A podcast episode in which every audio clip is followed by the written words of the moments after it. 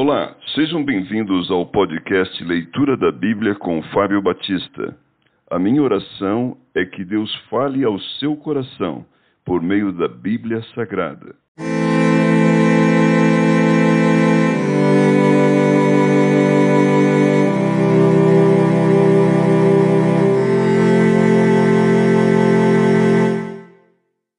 Hebreus capítulo 13 Os deveres sociais. Seja constante o amor fraternal. Não negligencieis a hospitalidade, pois alguns praticando-a sem o saber acolheram anjos. Lembrai-vos dos encarcerados como se preso com eles, dos que sofrem maus tratos como se com efeito vós mesmos em pessoa fosses os maltratados. Digno de honra entre todos seja o matrimônio, bem como o leito sem mácula, porque Deus julgará os impuros e adúlteros.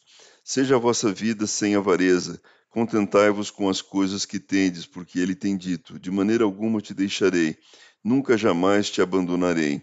Assim firmemos confiantemente: O Senhor é o meu auxílio, não temerei. Que me poderá fazer o homem? Os deveres espirituais. Lembrai-vos dos vossos guias, os quais vos pregaram a palavra de Deus, e considerando atentamente o fim da sua vida, imitai a fé que tiveram. Jesus Cristo ontem, hoje é o mesmo e o será para sempre. Não vos deixei desenvolver por doutrinas várias e estranhas, porquanto que vale estar o coração confirmado com graça e não com alimentos, pois nunca tiveram proveito os que com isto se preocuparam. Possuímos um altar do qual não tem direito de comer os que ministram no tabernáculo, pois aqueles animais cujo sangue é trazido para dentro do Santo dos Santos pelo sumo sacerdote, como oblação pelo pecado, têm o corpo queimado fora do acampamento.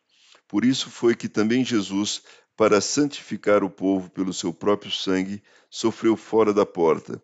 Saiamos, pois, a ele fora do arraial, levando o seu vitupério. Na verdade, não temos aqui cidade permanente, mas buscamos a que há de vir. Por meio de Jesus, pois, ofereçamos a Deus sempre sacrifício de louvor, que é o fruto de lábios que confessam o seu nome. Não negligencieis igualmente a prática do bem e a mútua cooperação, pois com tais sacrifícios Deus se compraz.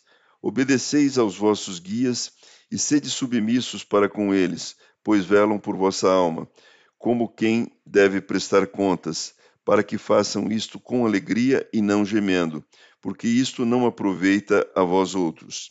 Algumas recomendações pessoais. Orai por nós, porque estamos persuadidos de termos boa consciência, desejando em todas as coisas viver condignamente. Rogo-vos com muito empenho que assim façais, a fim de que eu vos seja restituído mais depressa.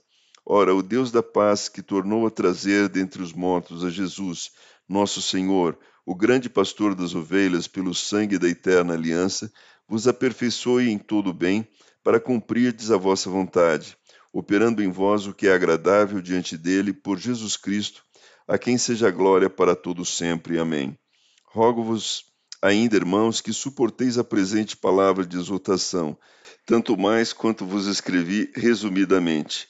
Notifico-vos que o irmão Timóteo foi posto em liberdade, com ele, caso venha logo, vos verei. Saudai todos os vossos guias, bem como todos os santos. Os da Itália vos saúdam. A graça seja com todos vós.